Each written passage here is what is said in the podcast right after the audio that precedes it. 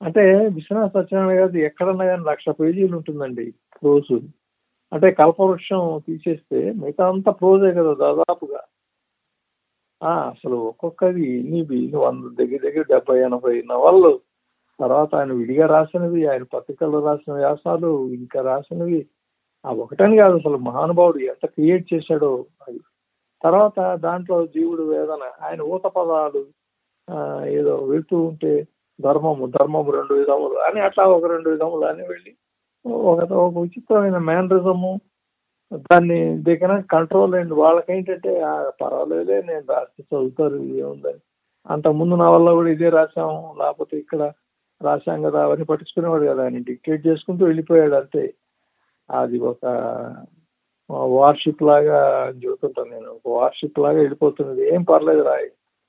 నేను తంత బుద్ధిగా దిండి కింద పోక చెక్క చిట్లి చిట్లని కాదు. ఏదో ఒక ఆ, ఒక నవల్లోనండి. ఇప్పటికీ అట్లాగే ఉంది. ఎంఎస్కో వాళ్ళకి ఒక నవల దానికి నేను వెళ్ళి ఆ ఎంఎస్కో వాళ్ళ నవల రా- రాసుకురావాలి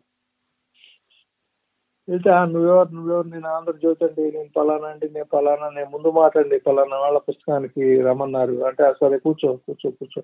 అని ఇట్లా ఒక పది మందికి ఒకరి తర్వాత ఒకళ్ళు డిక్టేట్ చేసేవాడండి మళ్ళీ ఇది కాకుండా కల్పవృక్షం ఆయన వేరే ఉండేవాడు ఆయనకి ఒక పాతిక పద్యాలు కల్పవృక్షాన్ని పాతిక పద్యాలు కంపోజ్ చేసి ఒకసారి చెప్పేసా ఇంకా చాలు ఇవాళకి అనేవాడు. అందులో శీర్ష పద్యాలు ఉండేవి కందాలు ఉండేవి అన్ని అన్ని ఉండేవి. ఒక పాతిక. అయితే చెప్తుంటే ఆ, ఏమిటి ఏమిటి అని వెళ్తుంటే ఏదో త- త- ఆలోచిస్తూను ఏదో చెప్పాలని అయితే ఏమిటి అన్నాడు. ఏం లేదండి మీరు మొద మొన్నటిదాకా హీరోయిన్ పేరు గంగా గంగా అన్నారు. మరి ఇవాళేమో అంత గౌరీ గౌరీ అని చెప్పారండి. ఏం చేయమంటారు? అంటే "ఆ, మరి ఏం చేద్దాం? అన్నాడు "ఆ, మీరు ఏం చేయమంటే దిద్దామంటే దిద్దానండి. అవి ఇంకా అచ్చులోకి వెళ్ళలేదు కదా అవన్నీ దిద్దానంటే. ఏడిచావు ఏవద్దు ఓ పని చేయి వాక్యం రాసుకోవాలి తొలుత ఈవెన్ గంగ ఎన్నాడు కదా ఇప్పుడు గౌరీ అనుచున్నాడేమి ఈవెన్ కొందరు గౌరీ అని కూడా వ్యవహరిస్తారు అన్నారు అది ఉంటుందండి ఇప్పటికి కూడా ఆ నవల ఆ నవల అది అట్లాగే ఉంది. అంటే వాళ్ళు అసలు ఏంటి ఆ సోవాట అక్కడి నుంచి గంగ గౌరీ ఆ ఇద్దరు రెండు శివుడు వ్యవహారమే కదా. సరే పర్వాలేదు అనుకున్నాడు మరి ఏమనుకున్నాడు. శివుడు విష్ణు అయితే ఆలోచించేవాడేమో కానీ ఇద్దరు శివుడు సంబంధించిన వ్యవహారమే కదా అని. కాన్ఫిడెన్స్ అండి. ఇప్పుడు ఆ దిశన అహంకారం అన్నాడు చూడండి. నన్నయ్యకు లేదు తిక్కనకు లేదా భోగము అస్మాదృష్యుండు అలాగే స్వాదు రసావతార దిశన అహంకార. అంటే నాకు అహంకారం ఏదైనా ఉంటే నా దిశన నా నా- ప్ర- నా ప్రతిభను బట్టి నాకు ఉంటే ఉంటుంది పోరా అన్నాడు. అది నిజంగానే అంటే అసలు ఏది పట్టుకున్నా ఏది ముట్టుకున్నా అంటే ఎంత ఆ- ఆ పోత పోసిన ఒక స్కాలర్లీ ఇదండి నాలెడ్జ్ అండ్ చదువుకోవటం చదవటం ఆయన ఇంగ్లీషు ఎంత చదివేవాడు విపరీతంగా చదివేవాడు ఇంగ్లీష్ పుస్తకాలు ఆయన. అందుకని విపరీతమైన నాలెడ్జ్ ఉండేది. అంటే అక్కడే పరిమితమై సత్యనారాయణపురం విజయవాడ అక్కడే ఆగిపోకుండా అది ఉండేది. బట్ ఇంకా అక్కడ ఏముంటుంది? అక్కడ క్లైమేట్ ఎట్లా ఉంటుంది? ఆస్ట్రేలియాలో ఎట్లా ఉంటుంది? ఇంకో చోట ఎట్లా ఉంటుంది? ఇంకో చోట మొత్తం సర్వం ఎక్కడో ఒక పట్టుకొని చదివేవాడు ఎందుకంటే ఆయన కథలు కానీ ఆయన రచనని చదివితే మనకు అర్థమవుతుంది ఎంత ఇది ఉందో అని. అందులో ఆయన వేయి పడగల్లో కూడా సార్ ఆయన వేరియేషన్ సార్ ఆ క్యారెక్టర్స్లో వేరియేషన్ ఇప్పుడు ఆయన ధర్మారావు గారి ఒక? తమ్ముడు పసిరిక అనే క్యారెక్టర్ తీసుకుంటే అదే చెప్పబోతుండే పసరిక క్యారెక్టర్ ఒక ప్రకృతికి సింబాలిక్గా అటువంటి మనిషిని ఊహించి వంద సంవత్సరాల నాడు ఆయన రాయగలిగారు. conceive చేసి రాయటం. అదే సార్ అదే. అంటే ఆ క్యారెక్టర్ బిహేవ్ చేసే విధానం గానీ వెళ్ళి పొలాల్లో పొలాల్లో అంటే పర్యావరణాన్ని రక్షించుకోవాలి. పర్యావరణాన్ని అన్నది ఆ కాన్సెప్ట్ ఏనాటి ఏనాడు పెట్టాడండి ఆయన. కరెక్టే సార్ అది. ఆ, అందులో ఇంకొకటి సార్, పెద్ద ఈ- మహాసముద్రంలో అండి. అంటే ఇక ఆయన ఏమనుకున్నాడో ఏమనుకుంటాడో మొత్తం అది ఇది అనకుండా దాంట్లో వెయ్యి పడగల్లో రాశాడు అనుకోండి. అందులో నేను ఆయన చాలా స్ట్రిక్ట్గా అంటే తెలుగుకే పరిమితం అవుతారు అనుకున్నాను చాలా లిబరల్గా ఇంగ్లీష్ పదాలు కూడా వాడేశారు సార్ వెయ్యి పడగలు. అంటే అంటే అసలు స్పీడ్ స్పీడ్ గానీ ఇవి గానీ అట్లాంటిది ఆయన వాళ్ళాక కాదు. అసలు అది వెనక్కి వెళ్ళి చూడటం కానీ అదేం లేదండి. వందేళ్ళ తెలుగువాడి జీవితం అండి దీంట్లో. అంటే అసలు ఒక టెంట్ థియేటర్ రావటం టెంట్ సినిమా హాల్ ఒక ఊరు వస్తే కల్చర్ ఎట్లా మారిపోతుంది? ఆ బ్రిటిష్ వాళ్ళు వెళ్ళిపోతూ వెళ్ళిపోతూ ఉండటం ఆ, వాళ్ళ ఇన్ఫ్లుయెన్స్ ఎట్లా ఎంత అబ్బాబ్బా అసలు ఇది ఉంది అది లేదండి. మీరు ఎనీ ఏ సమస్యకైనా అందులో ఒక ఇది ఉంటుందండి. దాంట్లో అట్లాగే ఆ రోజుల్లో దేవాలయ సంస్కృతి అవన్నీ ఎట్లా ఉన్నాయి? తర్వాత డాన్స్ ఎట్లా ఉంది? డ్రామా ఎట్లా ఉంది? దాంట్లో వాళ్ళంతా ఇప్పుడు వాళ్ళ ఆనాటి వాళ్ళని దృష్టిలో పెట్టుకొని చెప్పేవాడండి ఇదిగో ఫలానా వాడు ఇన్స్పిరేషన్ నాకు ఈ నటుడు వాళ్ళ నాడు ఉన్నాడు వీడున్నాడు అని అనుకొని వాళ్ళని తీసుకొని లివింగ్ క్యారెక్టర్స్ని దాంట్లో పొదిగాడండి ఆయన. ఆ వెయ్యి పడగల్లో అందుకనే దానికి అంత అంత జీవం ఎందుకు వచ్చిందంటే అందుకే వచ్చింది. చెప్తున్నా. ఆయన చెప్తారు ఒక ఇరవై ముప్పై పేర్లకి ఇదిగో వీడు ముందులూరు కృష్ణారావు వీడు ఫలానా వీడు ఫలానా అని అట్లా ఆయన చెప్పిన సందర్భాలు ఉన్నాయనుకోండి. అయితే మనం ఒక వెయ్యి పడాల గురించి మాట్లాడుతున్నామండి. ఇప్పుడు ఆయన రాసిన ఏదైనా ఏ ఏ నవలు తీసుకున్నా కూడా ఇప్పుడు పునుముగ్గు కానీ లేకపోతే ఇది కానీ ఇవాళ వస్తున్న మోడర్న్ దీనికి హోమోసెక్షువాలిటీ మీద కూడా రాశాడు ఆయన. రోజుల్లో. చూతన అసలు రేసిజం మీద రాశాడు మాక్లీ దుర్గంలో కుక్క అని చాలా అద్భుతమైన కథ అండి అది. మాక్లీ దుర్గం అని గుత్తి దగ్గర ఒక రైల్వే స్టేషన్ ఉందండి. అంటే అసలు ఆ మనిషి చూడని ఇది లేదు ఇది లేదు తర్వాత వెరీ చాలా అంటే చాలా ఫాస్ట్గా రాసేవారు. లేకపోతే అంత రాయటం అంత క్రియేట్ చేయటం కూడా అంటే ఆయనకి అంత డిమాండ్ కూడా ఉంది. ఎప్పుడు ఆయన ఆయన చుట్టూ తిరుగుతుండేవాళ్ళు. గురువు గారు ఏదైనా రాస్తే వేస్తాం రాస్తే వేస్తాం అని. ఒక మెస్కో వాళ్ళే కాదు ఒక భారతి వాళ్ళే కాదు అది ఎవరైనా ఆయనకి ఆ ఇది కూడా ఉండేది. దాన్ని అందరూ ఇప్పుడు శ్రీశ్రీ నేను నేను రాయను నేను ఇంతే అని లిమిట్ అయిపోయి ఎక్కడో ఆగిపోయాడు కానీ బట్ అట్టా కదా ఆయన. ఇది ప్రొడ్యూసర్ అండి దాన్ని.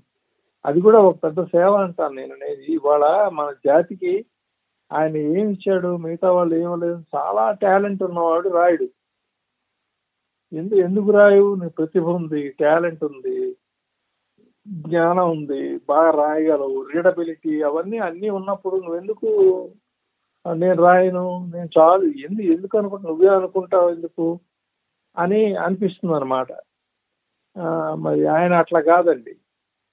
రాయమంటున్నారు రా. మన మనం రాయాలి. మనం రాయకపోతే ఎవడు రాస్తాడు అన్నట్టుగా నాకే తెలుసు అన్నట్టుగా ఉండేది ఆయనకి. ఆ దిషణ అహంకారం అనండి ఏదన్నా అనండి. ఆయన మహానుభావుడు. అయితే నేను అంటే వేరే సాహిత్యం చదవడానికి అవకాశాలు సార్. ఎలా ఉండేది? వేరే సాహిత్యం అంటే ఒకటండి. ఆయన విజయవాడలో అక్కడ సెకండ్ హ్యాండ్ బుక్ షాప్స్ అక్కడ దొరికినవన్నీ సేకరించేవాడండి ఇంగ్లీష్ పుస్తకాలు. తర్వాత అక్కడ ఏదన్నా ఒక మంచి పుస్తకం పులుగ్గా దొరికితే పట్టుకొచ్చేవాడు. తర్వాత అసలు మీరు అన్ఇమాజినబుల్ ఏంటంటే ఆయనకున్న శిష్యగణం ఆయనకుంటే ఆయనకుండే భక్తులు. మీరు ఇప్పుడు మూర్ మార్కెట్ మెడ్రాస్ ఉందనుకోండి మెడ్రాస్లో ఎంతమంది ఆయనకి వీరాభిమానులు ఉంటారు? ఆనాడు మూర్ మార్కెట్లోకి ఏవైనా ఇప్పుడు ఆనాడు మూర్ మార్కెట్ కల్చర్ ఏంటంటే నాకు తెలిసినంత వరకు ఆ హార్బర్కి మెడ్రాస్ నుంచి మెడ్రాస్ హార్బర్కి ఓడ వచ్చేది అనుకోండి.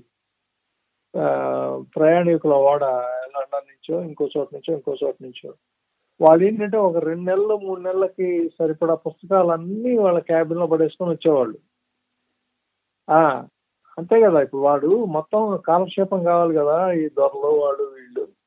ఏవో రకరకాల అనమాట ఇవి ఉండేవి ఆర్ట్ బుక్స్ ఉండేవి లేకపోతే లిటరేచర్ ఉండేది ఎవరి ఎవరి టేస్ట్ వాళ్ళకు ఉండేవి కదా. అవి మెడ్రాస్ పోర్టుకి దిగంగానే వాళ్ళు ఇంకా తోటి వాళ్ళు వాళ్ళు క్లీన్ చేసేవాళ్ళే కానీ వాళ్ళు మళ్ళీ తీసుకుపోడు కదా అవన్నీ చదివిస్తాం ఫోన్లే అని వదిలేసి వెళ్ళిపోతారు కానీ ఇప్పుడు అవన్నీ మళ్ళీ సూట్ కేసుల్లో సర్దుకొని తీసుకుపోడు కదా.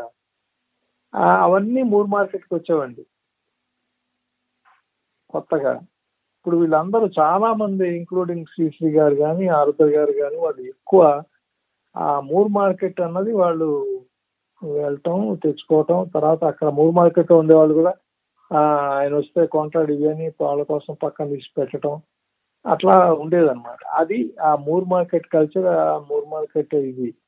ఇప్పుడు ఆ మెడ్రాస్లో ఎవరైనా చూస్తే ఏదైనా మంచి ఇంగ్లీష్ పుస్తకం చూస్తే ఇది గురువు గారు బాగా లైక్ చేస్తారంటే తీసి పెట్టుకునేవారు.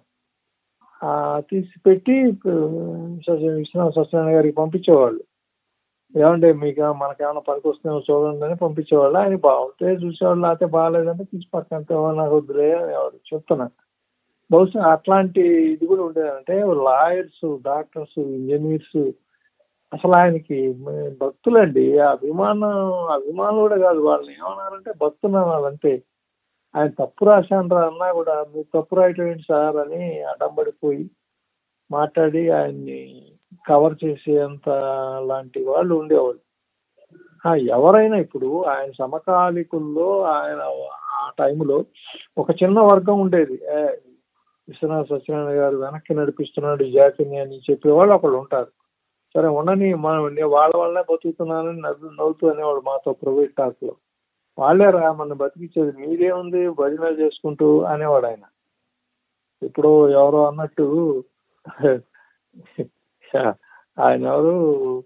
ఎస్ఏ డాంగేనో ఎవరో అంటాడు. ఆయన ఫేమస్ కొటేషన్ ఒకటి ఉంది. దేవుడు ఎప్పుడు నాస్తికుల చేతుల్లో సేఫ్ గానే ఉంటాడు అన్నది దేవుడు కావాల్సిన పాపులారిటీ ఇస్తారనే సార్. ఆ సేఫ్టీ ఎప్పుడు చాలా జాగ్రత్తగా ఉంటాడు. మనం ఏం బాధపడక్కర్లేదని ఎస్ఏ డాంగే శ్రీపాద అమృత డాంగే అని కమ్యూనిస్ట్ లీడర్ ఉండేవాడు కదా. అంటే వాళ్ళు ఎక్కువ స్మరిస్తూ ఉంటారు కదా దేవుణ్ణి. దేవుడు లేడు దేవుడు లేదని అట్లాగే విశ్వనాథ్ చాలా అసలు అంటే పెద్ద గుండె అండి. ఆయన దిల్లు సామాన్యమైన ఇది కాదు.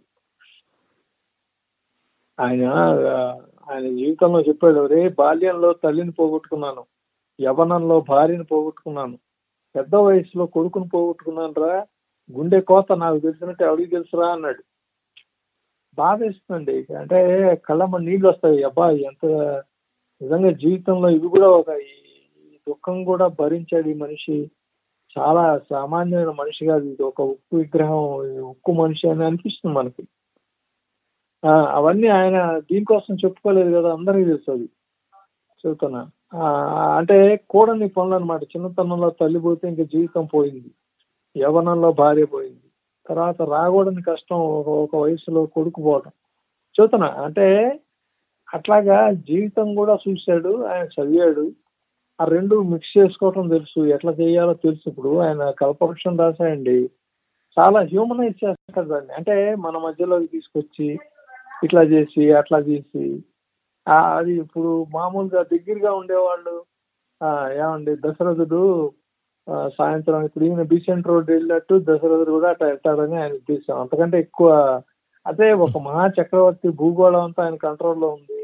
అసలు ఆయన బయటకు వస్తుంటే ఎంత పేరపైనగా కదులుతుంది ఎన్ని రథాలు వస్తాయి ఎన్ని గుర్రాలు వస్తాయి అసలు ఆయనకి అంచనా లేదు? అంటే ఉన్నా కూడా అసలు అటువైపు చూడలేదు. ఆ సందర్భం వస్తే చూసేవాడేమో కానీ అక్కడికి వెళ్తే ఓ రోజు వెళ్తే అక్కడ ఆ ఆ షాప్లో ఆ ఉయ్యాల్లో అవన్నీ ఉంటే ఆహా నా ఇంట ఉయ్యాలు లేదు కదా అనుకున్నట్ట అంటే అంటే అంటే ఎటువంటి ఆలోచన అంటే దశరథుడికి పిల్లలు లేరు అనే ఉయ్యాల మేము మీకు బిసెంట్ రోడ్ ఇన్స్పిరేషన్ అనుకుంటారండి ఆ ఉయ్యాల షాపు? అంటే చెప్పు తీసుకొడతాను అత్తాపాలు అంటారు దాన్ని. పల్లెటూరులో మన ఏనుగు కోడులాగా ఉండి ఉంటుందండి. చాలా పెద్ద ఒక డయాస్ ఒక ఒక రెండు బలాలు అంటిస్తే ఒక పెద్ద డయాస్ ఐదు ఆ రోజుల్లో నాటకం ఏంటంటే ఆయన అక్కడే కూర్చొని ఉండేవాడు. ఆయన డిక్టేట్ చేసేవాడు ఈ నవళ్ళు ఇవన్నీ. ఆయన ఇరవై రెండు రోజుల్లోనూ ఇరవై ఒక్క రోజుల్లోనూ వెయ్యి పడగలు డిక్టేట్ చేశాయండి ఆ, అంతలా నవల్ల నవల అది ఆంధ్ర పోటీలు పెడితే ఈయన ఇది అడి బాపిరాజు గారి నారాయణరావు ఈ రెండు. తర్వాత అంటే ఫైనల్స్ దాకా వచ్చింది చలంగారి మైదానం. చలంగారి మైదానం ఎట్లా పక్కన పెట్టాలంటే అది మరీ చిన్నది వాళ్ళు. ఐదు వందల పేజీలు అంతా పెట్టారు లిమిట్ బట్ ఆయన నూట యాభై పేజీలు అంతా వచ్చింది. సరే తగినంత నిడివి లేదని పక్కన పెట్టారు అది. ఆ అపప్రస లేకుండా లేదు ఇంకా పేజీలు రాస్తే ఏం జరిగేదో కానీ నాకు అదేం లేదు. మేమేం చెప్పలేదు కదా.